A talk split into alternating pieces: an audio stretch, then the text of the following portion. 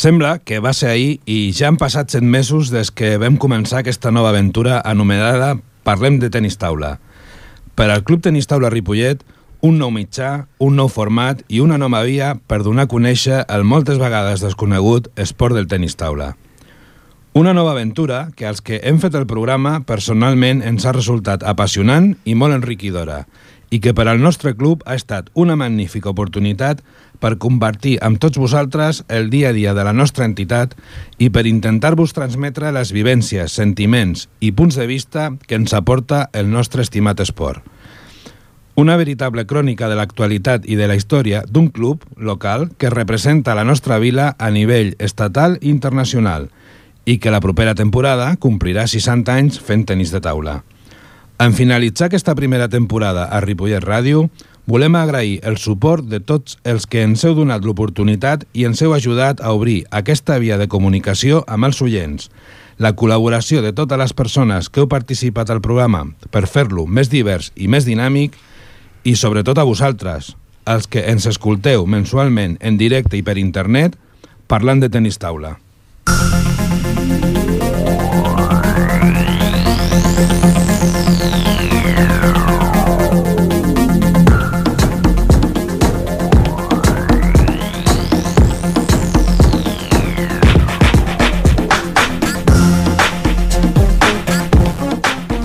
Bona tarda, amics de Ripollet Ràdio, de ripolletradio.cat i del tenis taula a la nostra vila.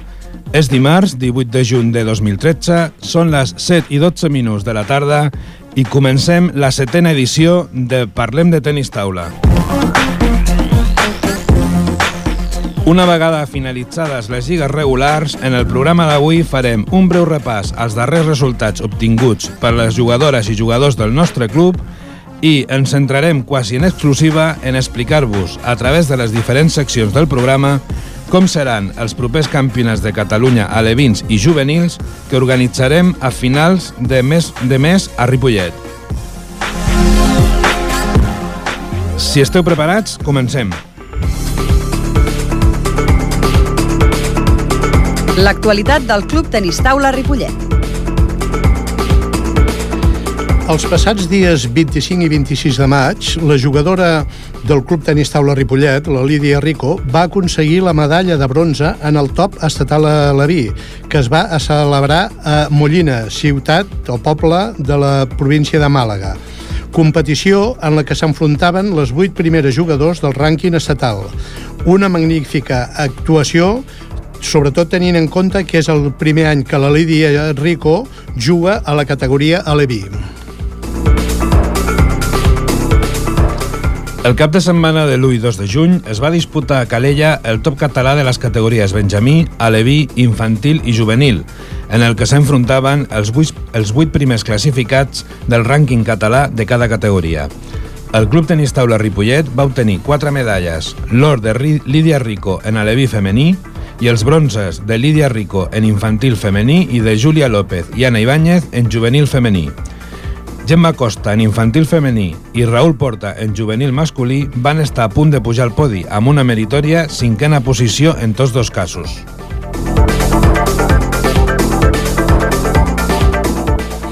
Els proppassats dies 8 i 9 de juny es va celebrar la tercera fase de l'Open Catalunya de totes les categories, amb l'objectiu, sobretot, d'aconseguir punts de rànquing de cara als propers campionats de Catalunya d'edats.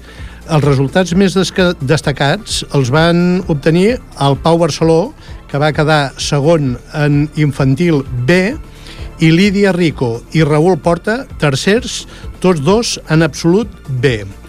Altres resultats destacats van ser els quarts llocs obtinguts per la Cristina Vico en absolut A i per l'Àlex Rico en juvenil B. El passat dissabte 15 de juny es va celebrar a les instal·lacions del Club Tenis Taula Ripollet una nova edició de les Diverpong Sèries. 12 jugadors de 8 a 50 anys de molts diversos nivells van disputar un entretingut torneig on el més important és que s'ho van passar d'allò més bé. El lliurament de premis per a tots els participants i l'aperitiu final de Germanó van posar el colofó a una magnífica matinal de ping-pong.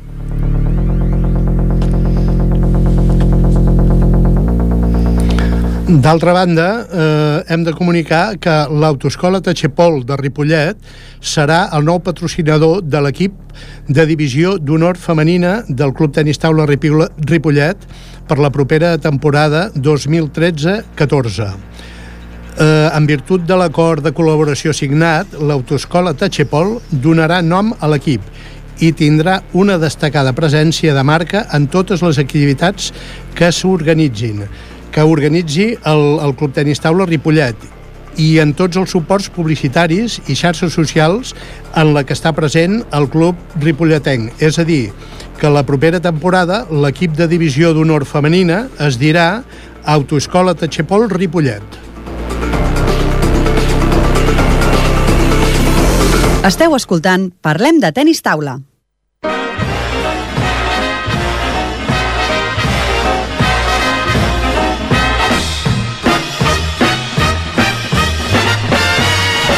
60 anys fent tennis taula.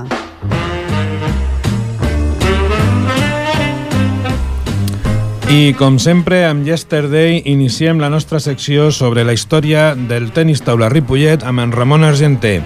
Bona tarda, Ramon. Bona tarda. Avui quina història ens expliques? Doncs mira, pràcticament es pot dir que la, la, la història meva de com vaig marxar al servei militar estant ja en el Club Tenis Taula Ripollet. El dia que el Barça de futbol jugava a la final de la Copa d'Europa, abans anomenada Ciudades en Feria, que jugaven a partir de doble volta entre el Saragossa i el Barça, que va guanyar el Barça per 5 a 4, tots recordarem aquells tres gols de Pujol, de Lluís Pujol, que era l'època de Carles Reixac. Doncs bé, jo amb el barco Villa de Bilbao embarcava en rum a Mallorca, en el CIR 14, per fer servei militar. És curiós, però, en el quartel rebia informació sempre del club i també de la federació que tenia per fer per començar la temporada, perquè quasi no hi havia junta en aquella època. Aquella temporada sols es va fer un equip de segona categoria, que era un, un com podríem dir, de tercera nacional ara, a la categoria d'aquella època. Jo els dissabtes a la tarda i molts diumenges me'ls passava a la sala d'entreteniment de la cantina del campament. Allà veia la revista de la Federació de Barcelona i un dia que estava llegint la revista, és curiós, eh, perquè hi sortia jo com a guanyador de les 24 hores de Sabadell, ja eh, que deia que estava a Mallorca i, eh, perdó, a Palma de Mallorca fent el servei militar doncs, al darrere meu, hi havia un tinent que estava llegint, seguint aquella plana i em pregunta, tu eres el de la foto? I jo dic, miqueta collonit perquè jo estava de recluta llavors encara, sí, mi teniente. Y ell em diu, tranquilo, tranquilo, yo soy un gran aficionado a este deporte. En Barcelona sois los mejores jugadores. ¿Tú crees que en este momento pueden haber jugadores? Me gustaría poner un par de mesas en esta sala para que jugasen los reclutas. Te nombro persona de mi confianza. Yo tengo muy buena relación con el teniente coronel mayor. Mandaré una circular a las siete compañías para que eh, sepa el que sepa jugar a ping-pong se te presente a tu compañía y tú les darás las pruebas para hacer un equipo militar. Para esto te pediré al teniente coronel mayor que te trabaje de servicios. Això va ser la alegria que em van donar fent el servei militar. Ah, vas tenir una, un, un bon servei militar, no? Jo sempre deia que m'agradaria tornar... Jo vaig marxar pel setembre, al tercer reemplaç, i em vaig llicenciar la setmana del Nadal, no? Jo sempre deia que em tornarien a, a, a cada any a l'Emili a fer el que feia, no? Des de maig a setembre. A organitzar campionats de tenis taula. Sí. Bé, doncs eh, jo i ell vam anar doncs, a Palma de Mallorca amb un camió a comprar dues taules, pilotes i pales eh, per als entrenaments. Dels molts que es van presentar, molts pocs eh, van fer l'equip. Salvador Llobet, del Maida, Sixto García, del Club 21, Antonio Doñoro, del Badalona, Eugenio Cercós, del 7-9, Francisco Lorenta, del Sants i Jaume Llaurador. Potser Jaume Llaurador, ara no, no sabrà molta gent qui és, però Jaume Llaurador és el que es havia presentat com a president del Futbol Club Barcelona i l'actual és el president del Fòrum Samitier. Mm -hmm. Doncs aquest, eh, jo en aquella època era el número, número 1 del campament i ell era el número 2. Un jugador que tenia un molt bon revés. I, eh, i un seguidor vostè, Ramon Argenter, que estava amb el Centre Moral de Ripollet en aquella època i el llaurador que estava en el centre comarcal Leridano de la plaça Universitat de Barcelona. Com que tenia moltes hores lliures, allà vaig començar a preparar les primeres 24 hores de tenis taula unes 24 hores amb 6 equips de 3 jugadors i unes altres 24 hores amb 4 equips de 4 jugadors. Tots els equips havien de jugar contra tots i eh, amb una sola taula, eh, amb unes eh, diferents, eh, podríem dir, eh, actes especials, a la que hi havia les lletres A, B, C i D. Com que tenia permís d'estar a l'oficina del tinent, Jo que preparava el cartel de diferents eh, campionats per als equips dobles i individuals a doble, a, bo, a doble volta pels equips militars del campament, doncs disposava de temps i materials i vaig fer el calendari de competició de les 24 hores de Ripollet, dels sis equips, el calendari dels quatre equips, així com les actes especials que, es, eh, que per fer els dos models de les 24 hores, que es, es volgués fer el que, el que, el que es volgués. Uh -huh. En tota aquesta documentació, eh, en arribar a Ripollet ja es podia començar la competició. Fou els dies 5 i 6 de juliol de l'any 1969, a la sala del tenis taula. El següent any va ser a la sala del cine i tenim que desmuntar diverses files de butaques. Vaig arribar a Ripollet a la setmana de Nadal de l'any 67 i em diuen, Ramon, no tenim quasi junta ni president. Vaig començar com a convocar una reunió de socis i jugadors i antics membres de la Junta. El senyor Francesc Berneta, com a president, diu que ja està cansat i demana als demés membres de la Junta i jugadors perquè jo sigui el nou president. La Junta diu que, sí, que, si que em donen la paraula i jo, jo dic bé, vosaltres ho nombreu a mi perquè voleu plegar, molt bé. Jo acceptaré ser president si ho volen els jugadors i els socis. Només dir això, tots aquells jugadors i socis es van posar de peu i em van aplaudir. I dic, doncs bé, ja teniu president. Ara, entre tots, farem la nova junta. Això va ser per aclamació, no? Per aclamació. A dedo, no, per aclamació. I per això vaig dir, bé, doncs ara teniu president, doncs ara buscaré una junta jo. I llavors vaig anar triant de la junta. Primer vaig dir qui volia col·laborar i va voler col·laborar molta gent, eh? La, eh, la majoria jugadors, tots jugadors van ser de, de la junta. El senyor Bernat diu, jo us ajudaré econòmicament i demano un bon aplaudiment per la nova junta jove.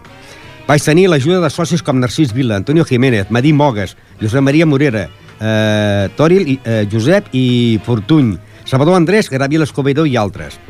I I a més a més, el juliol de l'any 1969 es disputen la primera edició de les 24 hores de tenis taula i un dia abans ens comuniquen que el Club Natació Mataró no podrà venir en senyal de dol per la mort del president i jugador Joan Humbert Casabella. El Club Tenis Taula Ripollet va ser el guanyador d'aquella primera edició. Va venir l'equip del Saranyola, l'equip dels Reis del Fall, i no tenim el trofeig d'aquesta competició, perquè vam anar a entregar a la viuda de Joan Humbert Casabella en un homenatge que es va fer a Mataró. A cap d'un mes, doncs, es va fer un homenatge a Mataró, ens van eh, convidar al Club Tenis Taula Ripollet, i nosaltres vam decidir portar-li a la viuda del senyor Humbert, portar-li, doncs, aquella copa que van guanyar el Ripollet i li vam regalar a la viuda. I ara, doncs, el senyor Romà López llegirà una eh, notícia que va aparèixer a La Vanguardia fa molts. La noticia deia, otro detalle simpatiquísimo y emotivo. Al día siguiente de la muerte de Juan Humbert, Club Natación Mataró debía participar en las 24 horas de tenis de mesa de Ripollet, a lo que naturalmente se renunció. El sábado estuvo aquí una representación del Ripollet y ofrendó a la señora viuda de Humbert el trofeo de aquellas 24 horas.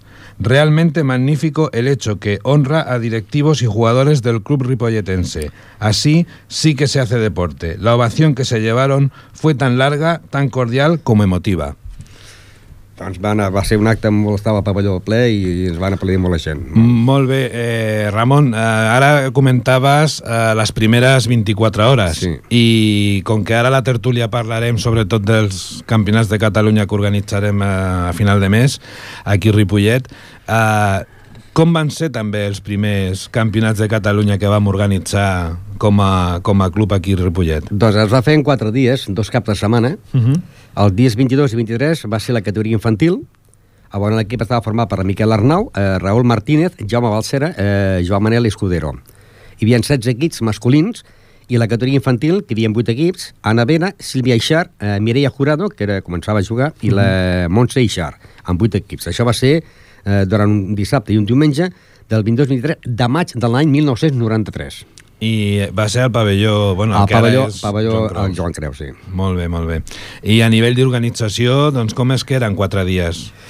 Perquè llavors eh, es feia, que ara mm, sembla ser que no es fa, a part de fer els campionats per individuals, per equips i per dobles i per mixtes, que ara mm. les mixtes no es fa, les proves individuals es feia una lligueta. Ja. Es feia una lligueta de grups de 3 i 4 jugadors que tenien que jugar entre, 3, entre, entre els 3. Llavors, primer i segon passaven ja a les eliminatòries. Esclar, això portava bastantes hores més de competició, perquè ara les proves individuals eh, vas, fas una prèvia i millor eh, el, el, fas un partit i ja estàs eliminat i vas cap a casa. Però aquells quatre dies eh, agafaven també dies laborables? O no, no, no, dos, era dos caps de setmana? dos caps de setmana. Eh, el di- 22 de, de maig de l'any 93 i el, diu, i el diumenge, que era el 23, es va fer a la categoria infantil. Llavors, l'altre diumenge, l'altre cap de setmana, el 29, que era dissabte, i el dia 30 de maig del 93, es va fer la prova de juvenils, també en 16 equips, a la que van jugar Rafael Ramírez, eh, Miguel Olmos, Sergio Pérez, Enric Amat i Manel Parades. I l'equip juvenil, que estava format per Elisabet Arnau, que començaven, Ana Vena i, Sílvia Eixar, vuit equips. I aquí és curiós perquè Rafa Ramírez eh, va ser el guanyador del campionat individual i va ser la primera vegada que la seva germana Sara Ramírez pujava a un pòdium. Molt bé. Eh, va, va ser un campionat doncs, mm, amb, amb molta feina perquè era el primer campionat que fèiem amb dos caps de setmana, clar, imagina't, dos caps de setmana, Clar. totes les taules, el moviment que hi ha, tenir el pavelló i tornar a muntar dues vegades seguides, no?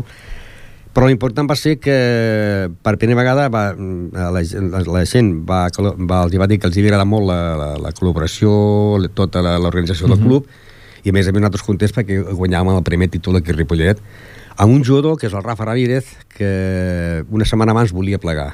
Deixava el ping-pong perquè quan perdia es posava a plorar i, i jo vaig estar aquella setmana als campionats eh, insistint eh, parlant amb ell i que vinga va, que, que no has d'abandonar que ara estàs en plena forma, que tal i qual i mira, doncs eh, va continuar, no va abandonar i va quedar campió. I quan va pujar al pòdium va, va agafar la seva germana, que ja venia per allà al club però no jugava, uh -huh. i la va pujar en el pòdium, i la va pujar a coll braços al pò- pòdium, no? Ja va ser una premonició de I lo que vindria sí, després. I a partir d'ara, doncs, aquesta nana no para de, de pujar pòdiums. Molt bé, doncs ara a la tertúlia continuarem parlant del campionat de, de Catalunya. Moltes gràcies, Ramon.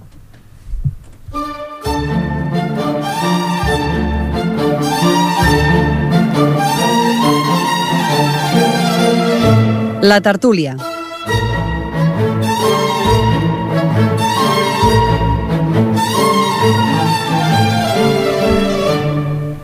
Tal i com eh, comentàvem al sumari i com sempre amb la sintonia de Lian i Ella, encetem eh, la tertúlia del nostre espai amb en Josep Cucurella parlant avui quasi ben exclusiva dels campionats de Catalunya que organitzarem el 29 i 30 de juny a, a Ripollet. Bona tarda, Josep. Què tal? Bona tarda a tothom. Bé, eh, jo el que potser, com que hi ha tants, tants temes a parlar d'un campionat de Catalunya, com deia ara el Ramon, potser que fem per començar una revisió del programa de, que tenim previst pel 29 i 30.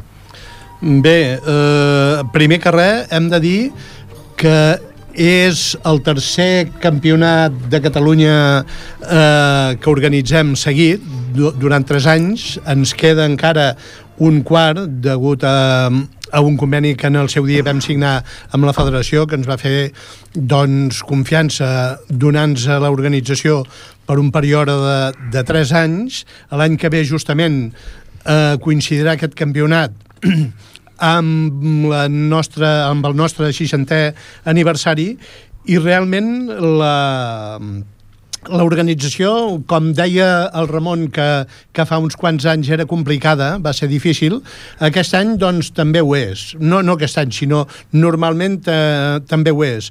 Cada vegada eh, tots ens tornem una mica més exigents, tots volem Fer-ho eh, fer-ho una miqueta millor, els jugadors també, i els jugadors i acompanyants i tècnics eh, també volen doncs, més prestacions i cada, cada any és un petit repte per l'organització del, del torneig. Um, aviam, uh, en principi uh, potser hauríem de parlar del programa. El programa eh, es desenvolupa durant tot el cap de setmana, dissabte i diumenge, i tenim previst fer mm, de la següent manera. El dissabte dia 29, a les 8 del matí, eh, obrirem el pavelló, tant la pista central com la pista anexa, on hi hauran quatre taules d'escalfament pels jugadors. Mm, a, a les, de, entre les 9 i dos quarts de dues eh, hi haurà la competició per equips amb sessió, lògicament, matinal. Mentrestant, durant tot el dia, entre les 10 i les 8 del vespre, hi ha un, una petita activitat que li hem dit eh, Actipong, que és una activitat de lleure, on hi haurà diverses activitats, pels nens que no, que no participen, per adults, hi haurà diverses coses, i això ho tindrem instal·lat al hall del pavelló hi haurà tallers infantils, hi haurà una Wii, Wii Pong, que diem nosaltres, o sigui, jugar a ping-pong amb la Wii, i un, un jocs d'habilitat amb, amb prèmits segurs. A la pista anexa hi haurà, organitzarem el primer combinat eh, CTT Ripollet, eh, la primera prova, que està oberta... Això és una prova que és oberta eh, a tothom, a jugadors doncs, no habituals a, amb, amb l'alta competició hi haurà eh, grans premis per tothom. Hi haurà uns premis eh, pels primers classificats, trofetxos, però tothom qui participi tindrà eh, el, seu, el seu regal. La gent que hi vagi particularment aquell mateix dia es podran ja apuntar? Sí. Eh, en principi hem obert a través de la, de la nostra pàgina web eh, un, una inscripció per tindre una miqueta la idea aproximada d'aquí Del, dels participants. Eh, dels participants, però qualsevol que vingui a l'hora un... a l'hora abans de començar es podrà inscriure sense cap problema. Eh? Eh, a, a les 11, de les 11 a dos quarts de 12 farem la cerimònia d'inauguració de la, on presentarem tots els equips participants tots els jugadors i hi haurà la participació del Ritman Monyo, que és una batucada de tambors i timbals que l'any passat ja la vam fer i realment anima molt i dona molt d'ambient a, a l'organització. A la tarda ja, a les 4, de 4 a 8, eh, hi haurà, seguirà la competició per equips a la tarda. Uh, Josep, uh, bé, ara estem explicant una miqueta l'estructura del, del programa, uh, del campionat, Uh, aquí el que hem volgut, com, deia, com dèieu abans, des de ja fa 3 anys, és una mica uh, fer valorar la competició més important per a aquestes categories doncs, del nostre país. I fa 3 anys van canviar una mica la dinàmica en el sentit de no només centrar-nos en la competició, sinó al voltant, fent que tothom que pogués participar doncs, eh, pogués tenir algú, algú a fer sempre relacionat amb el tenis taula eh, doncs, amb intervenció d'entitats de Ripollet, explica'ns una miqueta doncs, aquest, aquest tarannà que li hem volgut donar doncs, al, al campionat. Sí, mm, tradicionalment eh, els campionats, tant els de Catalunya com, com a nivell estatal, els campionats d'Espanya, eh, són, per dir-ho d'alguna manera, una miqueta freds, una miqueta impersonals. Eh, pràcticament eh, hi han els jugadors, hi han els entrenadors, però poca cosa més. Nosaltres pensem que tots els esports, lògicament, tenen la seva part competitiva, però també hi ha una part, diríem, lúdica i una part on, on tenim d'alguna manera l'obligació o la necessitat de promocionar el nostre esport. Vull dir, el nostre esport no només és competir tot això, tenim, intentem com a mínim eh, que, que hi hagi una activitat complementària on el vindre al campionat sigui una mica com et diria, una, un cap de setmana de festa, eh? on la família, doncs, a part de veure els seus fills, pensem que, que és infantil i aleví, vol dir que són nens petits, vol dir que venen amb, amb, la, amb, la, amb els pares, amb germans, amb, amb familiars, i doncs aquesta família s'ha de sentir una mica acollida. Per altra part, és important que sempre demanem col·laboració a, a les entitats de Ripollet, no necessàriament esportives, Mm, un any doncs, van vindre els geganters, un altre any van vindre... El, el Gimnam Bunkai. Exacte. Sí. I, I a poc a poc anem demanant col·laboració a les diferent, diferents entitats del barri, que, ai, perdó, del barri de, del poble, que eh, afortunadament eh, acostumen a, a complir, diríem, amb entusiasme el que els hi demanem, no? Eh, estan sempre obertes a la col·laboració. Uh, bé, aquesta és l'estructura del dissabte, però bé, pràcticament la del diumenge és idèntica. El que hi ha de variant és que a l'entrega de premis cap al final de, de la jornada de diumenge, doncs la cluenda la tindrem amenitzada per la colla de gitanes de Ripollet, que aquest any també doncs, ens ha fet el, el favor i ens han prestat molt amablement a col·laborar amb nosaltres, sempre amb la idea de, de realçar doncs, i de donar-li la importància que tenen els jugadors, els entrenadors, els àrbitres, doncs que quedi una competició mmm, doncs, que de qualitat, com, com s'ho mereix, no? La, la competició de qualitat i al mateix temps l'embolcall, el, el, el paquet, el llaç que fem als campionats, doncs que també tingui un cert eh, atractiu, no?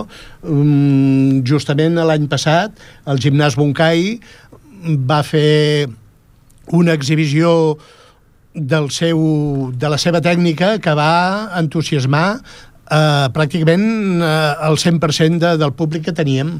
Va ser una actuació espectacular. Aquest any, com ha dit Romà, eh, tenim la colla de gitanes, que és un espectacle un, diferent, però que eh, esperem que també sigui del, eh, agradi a, a tothom.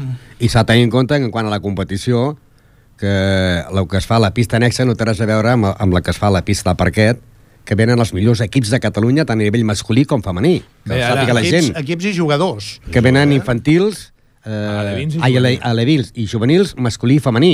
Sí, ara, ara parlarem de, De, de, lo, millor de, lo millor de que hi ha a de Catalunya. la vessant esportiva, perquè bueno, una vegada hem revisat el programa, el que sí que podem anar és mirant una miqueta doncs, els diferents aspectes. No? Jo volia que ara parléssim del tema esportiu, perquè, bé, doncs, eh, primer de tot, la infraestructura que és necessària pel campionat, no? A veure, aquí al final hem de veure que, que tenim 16 taules, 12 a la pista central i 4 d'escalfament a la pista anexa, i que realment estem movent mm, en els campionats una quantitat de persones doncs, eh, important, no? Uh, Ramon, eh, explica'ns una miqueta el tema, el sistema de competició, les modalitats, les categories, ja ho hem anat comentant, però quantes, quantes modalitats n'hi ha? Bueno, en aquest campionat es farà la, la prova d'individual, Uh -huh. la prova per uh, individual masculí. Estem parlant per categories. Per exemple, categoria infantil, no? ai, a l'EVI. Prova individual, masculí i femení. I prova per equips. Uh, S'ha s'ha apartat ja la, la prova de, de mixtes, doble, i el que sí que es fa els dobles masculins i dobles femenins, uh -huh. i el que no es fa són els dobles mixtes. Que és una competició que jo sempre estava, estava en contra d'aquesta competició. Dels dobles mixtes? Sí. Bueno, doncs t'han fet cas. Sí, no, i és perquè quasi mai jugaven dos del mateix equip. Bueno, Mai. Llavors aquell, aquell, aquell campionat de Catalunya d'Espanya no era real. A veure, el que passa que també... Qui guanya aquell campionat? El, el, el, Un del Ripollet i un del Mataró. No, l'ha de guanyar el Mataró o el Ripollet. Aquest cap de setmana que farem el campionat també t'ho trobaràs, perquè Sí, sí, ja, sí, ja, sí, ja en saps doble, que, sí, sí. que el doble permet dos jugadors de diferents clubs Que jo no, jo no acceptaria, eh? i que es fan... El que passa que hi ha jugadors que no tenen companys. Aleshores, aquí estàs pro, promocionant que juguin d'alguna manera, Sí, sí, sí. d'alguna manera i sí que es fan, diguem-ne, matrimonis de conveniència, no? Sí, sí, per ja. anar a buscar els resultats. Perquè va- va guanyar el títol. Uh, Josep, el tema de gent que movem. Uh, participants, clubs, com, com, quanta gent vindrà? Aviam, eh, jugadors, eh, la inscripció dels jugadors al, al campionat són 210, són 31 clubs i 210 jugadors.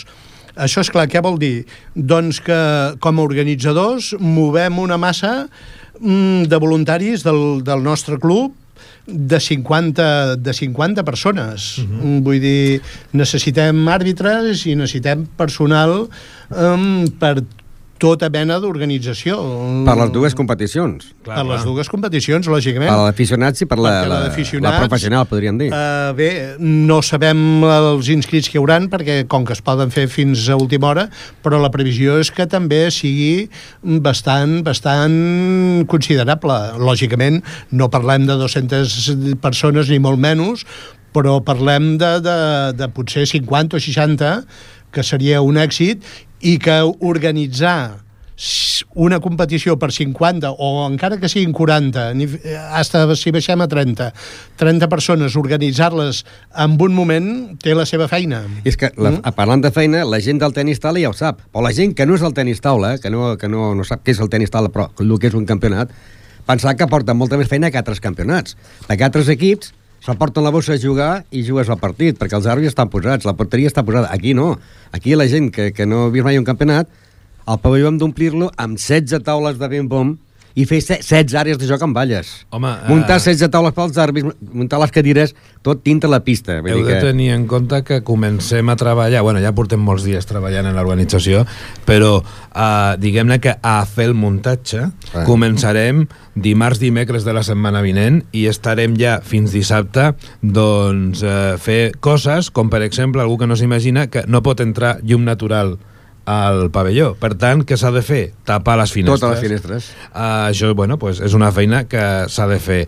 Tanques, estem parlant d'unes 130 tanques, 130-140 tanques. Cadires, mm, quasi 100 cadires eh, que utilitzem perquè, clar, s'han de fer les banquetes, els àrbitres...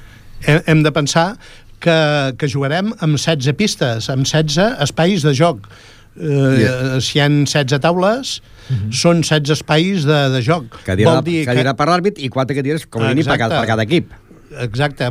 Cada, cada camp de joc, cada pista, té la seva taula per l'àrbitre, la seva cadira i les cadires pels tècnics i pels jugadors que en aquell moment no juga quan, quan es competeix eh, per equips.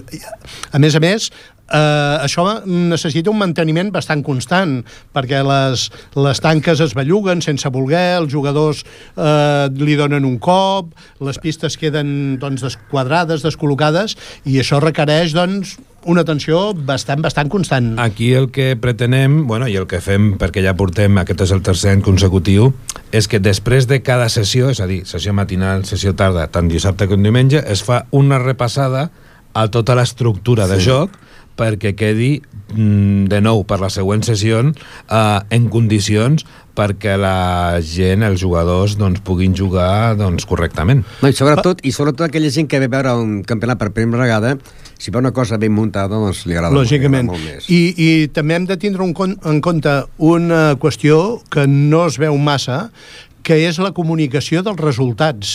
Sí. Constantment eh, van sortint els resultats de la competició, perquè, eh, lògicament, eh, el resultat previ condiciona el següent. Segons el resultat que fas, si guanyes, si perds, doncs et, amb el Saps, saps, creuament... amb, saps amb qui jugaràs, saber- a nivell de individual saps amb qui jugaràs, i a nivell Exacte. d'equip saps amb qui jugaràs. Vol també. dir que no diré que de forma immediata, però sí molt, molt, molt ràpid, de seguit s'han de publicar... Quan, el- acaba, els quan ha acabat la ronda, quan ha acabat una ronda, al cap de mitja horeta hi ha tots els resultats. Home, eh, el, el tràfic de gent que hi ha cap al taulell d'anuncis, anava a dir, de resultats que hi ha al hall del pavelló, la veritat és que és continu, perquè tothom ha de saber a l'hora que juga i a la taula que juga, perquè pot saber l'hora i si no es presenta a la taula, doncs queda que a més a més, a la pista anexa, eh, perquè hi ha gent que no sàpiga, s'habilita també pels dinars dels jugadors. Sí, aquesta és, eh, també forma part una miqueta d'aquesta part eh,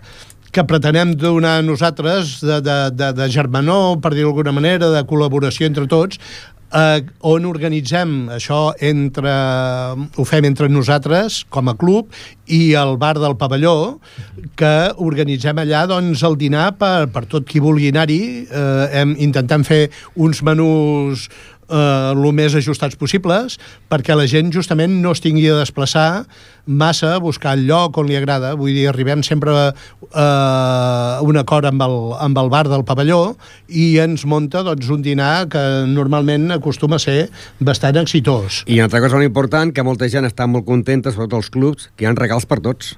Bueno, aquí, aquí eh, la dinàmica que deia el Josep de, de, de, de donar servei i que sigui una festa del tenis taula, però que sigui una festa de qualitat, aquí el que pretenem sempre és que el jugador, eh, a part dels trofejos que pugui guanyar a la competició, tingui un record del campionat. Eh, en aquest sentit volem ser molt detallistes i intentem, amb els acords i amb el treball que suposa arribar a acords mm, amb diferents empreses i comerços perquè doncs, et col·laborin amb aquest tipus de regals. Compteu que repartim 210 regals. 210 regals eh, eh, bueno, ja l'ha hagut de tot tovalloles, aquest any L'any passat va fer una tovallola. Uh, aquest any encara no ho diem, amb el nom no ho diem perquè sigui sorpresa, perquè s'ho trobin, perquè algú ens estarà escoltant i ja sabrà i no ho volem dir, però d'alguna manera intentem que es- estigui relacionat amb el tenis taula, per descomptat, però, però que sigui una cosa que la gent, pel fet d'haver vingut a Ripollet, tingui un record de Ripollet i que se'n vagi satisfeta de lo que té, de lo que, de lo que s'emporta i sobretot dels serveis que li donem. Tenim un punt d'informació perquè qualsevol cosa que necessitin ens ho puguin comunicar. Els resultats allà al hall. Després també, ara després en parlarem del tema lúdic, dels tallers i tot això, però per exemple, hi ha estants comercials per si volen comprar roba, que també hi ha marques que col·laboren amb nosaltres. L'organització... Que venen de fora, venen de fora. Sí, sí, de València. Venen de València. Uh, L'organització va tota uniformada perquè de seguida sigui identificada per la gent eh, i pugui preguntar qualsevol necessitat. Tots els espais del poliesportiu, uh, del, del, perdó, del pavelló Joan Creus, estan senyalitzats perquè la gent sàpiga on està cada cosa. Bueno, és molta feina, però després la gent, quan acaba, i com que tots ens coneixem a la tenis taula, doncs d'alguna manera t'ho El agraeix. que passa és que és fumut perquè quan et, et, et ve a saludar un que l'any que ve ho ha de fer, ell diu ha posat el llistó molt alt, eh? Molt alt, eh? Ens ha posat molt alt el llistó. Bueno, aviam, la competència salta'l. és pels jugadors, però també és per als organitzadors. D'alguna forma, mm, els organitzadors, eh, el qui li toca, doncs també s'ha d'esforçar una miqueta. Vull dir, jo crec que no n'hi ha prou en fer el que fem sempre, el que fem Perquè el cada de, any. el de Casa de la Selva va dir que l'any passat, ostres, cada any ho fem millor, eh? Bé, Què, què, què fareu ara? Bé, a veure, un altre tema que l'any passat vam començar com una prova i que, bueno, hem d'acabar a veure si ho fem aquest any, per exemple, doncs fem vídeos del, amb, amb, amb els equips de, de tota la d'allò i doncs el club que ens ho vol doncs, adquirir per un preu, evidentment, sim, simbòlic, molt, molt, molt econòmic. Per cobrir gastos. Doncs, eh, doncs també se'n pot emportar, doncs tenim una persona fent fotos tot el campionat. Això és una col·laboració de... De Ripollet Història I i, imatge. i imatge, que la veritat és que fan una, una cobertura del, del, del, del campionat mm, molt bona, molt bona i també se'ls ha de donar doncs, les gràcies. Realment és una altra de les entitats del poble que d'una forma absolutament desinteressada, perquè el, que, el poc que cobren per cada CD sí. de l'imatge és insignificant pel, per les hores de dedicació que hi ha i No es no es de, cobra de res. filmació i, Es va- es va i, de muntatge. Es va cobrar només pel vídeo Pel que es va CD. fer, uh, pel CD que es va fer en la pel·lícula de les Riuades. Sí. Sí, sí. Aleshores, eh, bé, bueno, són petits detalls que pensem que li donen valor a, a, al, al campionat i que crec que, que són, són valorats eh, per tot. De fet, avui ha sortit la comunicació de tots aquests serveis, una informació pràctica amb, amb un formulari per demanar els menús amb antelació i poder tenir el lloc reservat. El tema dels menús és important perquè al migdia hi ha molt poc temps entre que acabes la, la jornada del matí, la sessió del matí i comences la de la tarda. Aleshores, si tu tens reservat i al bar pavelló ja saben que vindran mm, 60 persones i ho tenen preparat, doncs home, estalvies molt de temps i molta comoditat a la gent que ve, no? Doncs avui ha sortit la comunicació a tots els clubs de Catalunya eh, i bé, doncs eh, ara estem esperant a veure què facin les reserves, però la, la qüestió és que ja tothom, 10-12 dies abans, doncs ja ho sap. I després, per la setmana vinent, en, ens deixem, perquè és més proper al campionat, tota la campanya de comunicació a nivell de que el poble la vila de Ripollet doncs, sàpiga que es fa el campionat amb una sèrie de pancartes, el programa, l'edició del programa i el repartiment, doncs, eh, etc. No? I ja que, però ja que hem estat parlant també dels menjars, recordar que avui és l'últim programa, jo sempre jo mai dic l'últim, sempre dic el penúltim, que per la festa major també posem un bar. Que la gent ja tingui gossanillo de que si vol col·laborar pot venir en l'estant de la fira que te posarem un xeringuito. Bé, ara, ara quan acabem de, Eh, de parlar del que- campionat, parlarem del xiringuito. No, no, no, ens sí. recordem perquè ja no tenim més de per dir-ho. Som un club que fem bo aquell refrany que diu que el qui no té feina, el gat pentina, no? Sí. Nosaltres, com que no tenim gaire feina, ens anem buscant històries noves. Vull dir que per la festa major, sabeu. Ara per, aca bueno, per acabar, o potser per, per, per continuar parlant del campionat, anem a parlar, diguem-ne, de la competició doncs, eh, amb, amb majúscules, no? Uh, mm, jo m'agradaria fer una mica de repàs de... Home, mm, no nomenarem a tothom, però una mica... Eh, quins són els favorits per cada categoria? -huh. i una mica també doncs, quines possibilitats tenim doncs, per, per cada una de les categories que tenim. No? A veure, si comencem pel juvenil masculí, doncs eh, quins són els favorits i què possibilitats tenim, Josep? Aviam, eh, amb la qüestió individual juvenil masculina tenim el Raül Porta, que en principi és el tercer classificat dintre del rànquing català. de la seva categoria, el rànquing català. Sempre parlem del rànquing català. Mm. Vol dir que té mm, possibilitats... A part de tot, aquest diumenge feia 18 anys que ho va celebrar, no? Sí, sí, sí. Mm, doncs té, té bastantes possibilitats doncs, de, de, si no de quedar campió, doncs de treure un bon resultat. Jo crec que té moltes possibilitats, com a mínim, de fer podi. Eh, amb, pel que fa amb l'Aleví femení, a l'Aleví femení tenim una gran esperança, que és la Lídia Rico, que és la primera en el rànquing de la seva categoria, el rànquing català de la seva categoria. Bé. Després tenim l'Aina Mogues, que està en novena, però... No. Digues, digues, no, em, deia, em deia que la Lídia... Eh, a part de ser la número 1, és que la temporada que està fent, diguem-ne que a la seva categoria, tant a nivell estatal com a nivell català, sempre està entre les tres primeres. Evidentment que pots tenir doncs, un campionat que no se't doni bé, però la trajectòria que porta ens porta a pensar que és una de les favorites. Sí, sí. Uh, juvenil femení.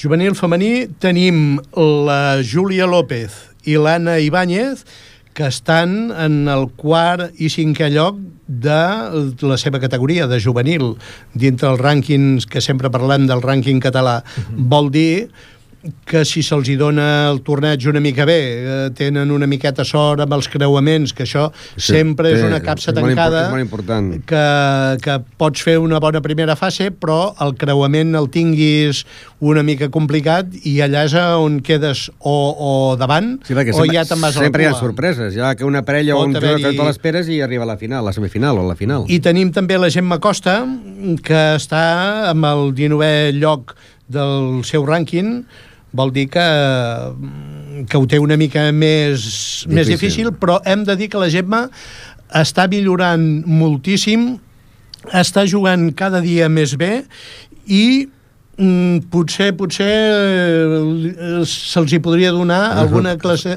alguna possibilitat d'una molt bona classificació. A nivell de dobles, a nivell de dobles, els juvenils masculins, el Raül Porta, fa parella, com dèiem abans, barrejada amb el Jordi Jason Ramos de Mataró, Mataró. I, i són els número 2 del rànquing eh, de dobles. Uh, per tant, bé, aquí cal dir que aquesta parella mm, ja porta dos o tres temporades mm, si no guanyant, que ja ha guanyat dues vegades arriben a la final, per tant ja és una parella sempre fent pòdium barrejada però consolidada, juguen des de fa molt temps junts sí. i bé doncs eh, és una altra de les possibilitats que, que tenim sí, al club. Aquí, aquí es dona el cas d'allò que deia el Ramon fa un moment de dos jugadors de diferents equips mm. el, el Jordi Jason és de Mataró Mataró i per la nostra part, lògicament, el Raül és nosaltres. Són parelles eh, hi ha categories que és complicat trobar dos jugadors de la mateixa la edat mateix, mateix i el mateix club que, que, que, que, puguin, que puguin competir, no? Uh -huh. Uh, I aquí es dona una, allò que dèiem, una, una, un matrimoni de conveniència entre dos, dos clubs que, per altra banda, tenen tendència a col·laborar bastant. Sí, sí. Bueno, tenim també una altra parella, Ripollet-Mataró, en l'Alevi femení, per que això. és la parella número 1, formada per Lídia Rico ah, i sí. Cati Zamorano. Per això, és el que dèiem de mm, primera de les, de, de les parelles de conveniència, però també, per què no dir-ho, d'aquesta col·laboració desinteressada entre clubs. Mira, ens van trobar aquesta vegada al fer les inscripcions, doncs, per exemple, que la Gemma Costa no tenia parella, perquè eh, érem imparells al club. Sí.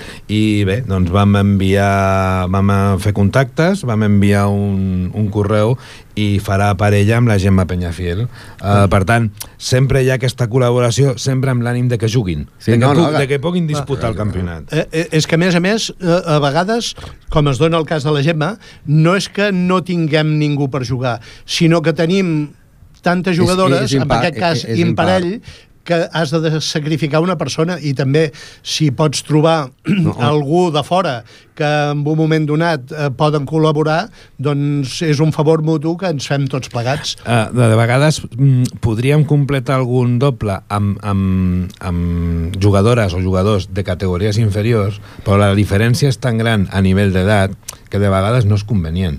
Aleshores, preferim arribar a acords que de vegades els demanem nosaltres o ens els demanen d'altres clubs a nosaltres. I per tant jo crec que també és una bona dinàmica amb l'ànim de, de poder de, de poder de participar. I en total, quants jugadors serem vosaltres? Nosaltres som, eh, em sembla que som uns 15 o 16 jugadors. Sí, que de, I a més aquest any hi ha debutants. Sí, sí, home. Eh, bueno, doncs mm, ara el Josep ho anava sí, a comentar. Sí. Um, aviam, uh, també amb, amb dobles juvenils tenim el, el, el Berenguer, el, Martí Berenguer. el Martí Berenguer i l'Àlex Rico, que serà una altra parella, aquests ja han jugat a, eh, alguna vegada, no mm. són novetat, i tenim el Roger Miró i el Pau Barceló, que aquest, el Pau Barceló... Mm, el Pau, està jugant molt bé. A veure, el Pau, el Pau Barceló... El Pau fa, ha començat el club fa pràcticament un any. Un any, sí. Però és que tots dos són infantils i s'han classificat per dobles a la categoria juvenil.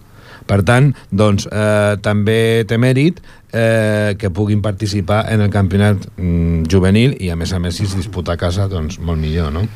Se sempre eh, intentar eh, que competeixin al màxim mm, de les seves possibilitats és bo, és experiència i segurament per l'any que ve els anirà bé. I Una... des... Ai, perdona, perdona, perdona no, no. Uh, I després ja per acabar a nivell esportiu doncs el tema d'equips Eh? Hem parlat d'individuals, hem parlat de dobles.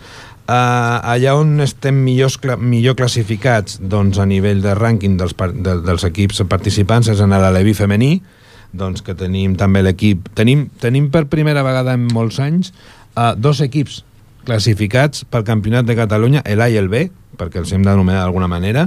L'A està format per Lídia Rico, Aina Mogas i Elena Parente, i el B està format per Marina Palomo, Mireia Peretó i Judit Gutiérrez. Uh, bé, l'A és el primer classificat del rànquing i el B és el setè classificat del rànquing, però en principi és, està molt bé que puguem tenir sis jugadores a, a Levins doncs, disputant el campionat. Bé, mm, hem de tindre en compte que la Judit Gutiérrez no és ni tan sols... Eh, és Benjamina. És, és Benjamina, Benjamina exactament. Sí, sí. Però és una jugadora molt competitiva que hi posa moltes ganes i d'alguna forma també és un, una mica de premi per ella. Molt bé, eh, i ja per acabar també en el juvenil femení doncs tenim a la Júlia López i a l'Anna Ibáñez i a la Gemma Costa que, que bueno, també tens, tenen possibilitats i en els últims anys estan fent podi. Bé, esperem que se'ls doni bé el campionat i que bé, eh, aquestes possibilitats doncs, de medalla que tenim doncs, eh, d'alguna manera es, es, es confirmin. Uh, bé, doncs eh, arribem al final del arribem, arribem al final del programa En Ramon Argenter, en Josep Cucurella i el que us parla, Roman López, us agraïm la vostra atenció i esperem que us hagi agradat el programa. Una edició que ha estat possible una vegada més gràcies al comandament tècnic de Jordi Puy. Recordeu que podeu descarregar el programa sempre que vulgueu a ripolletradio.cat i tornar-lo a escoltar el proper diumenge a les dues del migdia i també podeu seguir les activitats del club donar-nos la vostra opinió o demanar-nos informació al Facebook i al Twitter CTT Ripollet, al correu cttripolletgmail.com o trucant-nos al telèfon 676 362885. També estem cada dia de 6 a 8 de la tarda a la sala d'entrenament al Poliesportiu Municipal de Ripollet. Des de les zones de Ripollet Ràdio al 91.3 eh, i en nom del Club Tenis Taula Ripollet us desitgem que passeu un molt bon estiu Estarem de nou amb vosaltres al setembre al Parlem de Tenis Taula. Fins l'any que ve, fins la temporada que ve. Ens veiem al campionat. Bona tarda.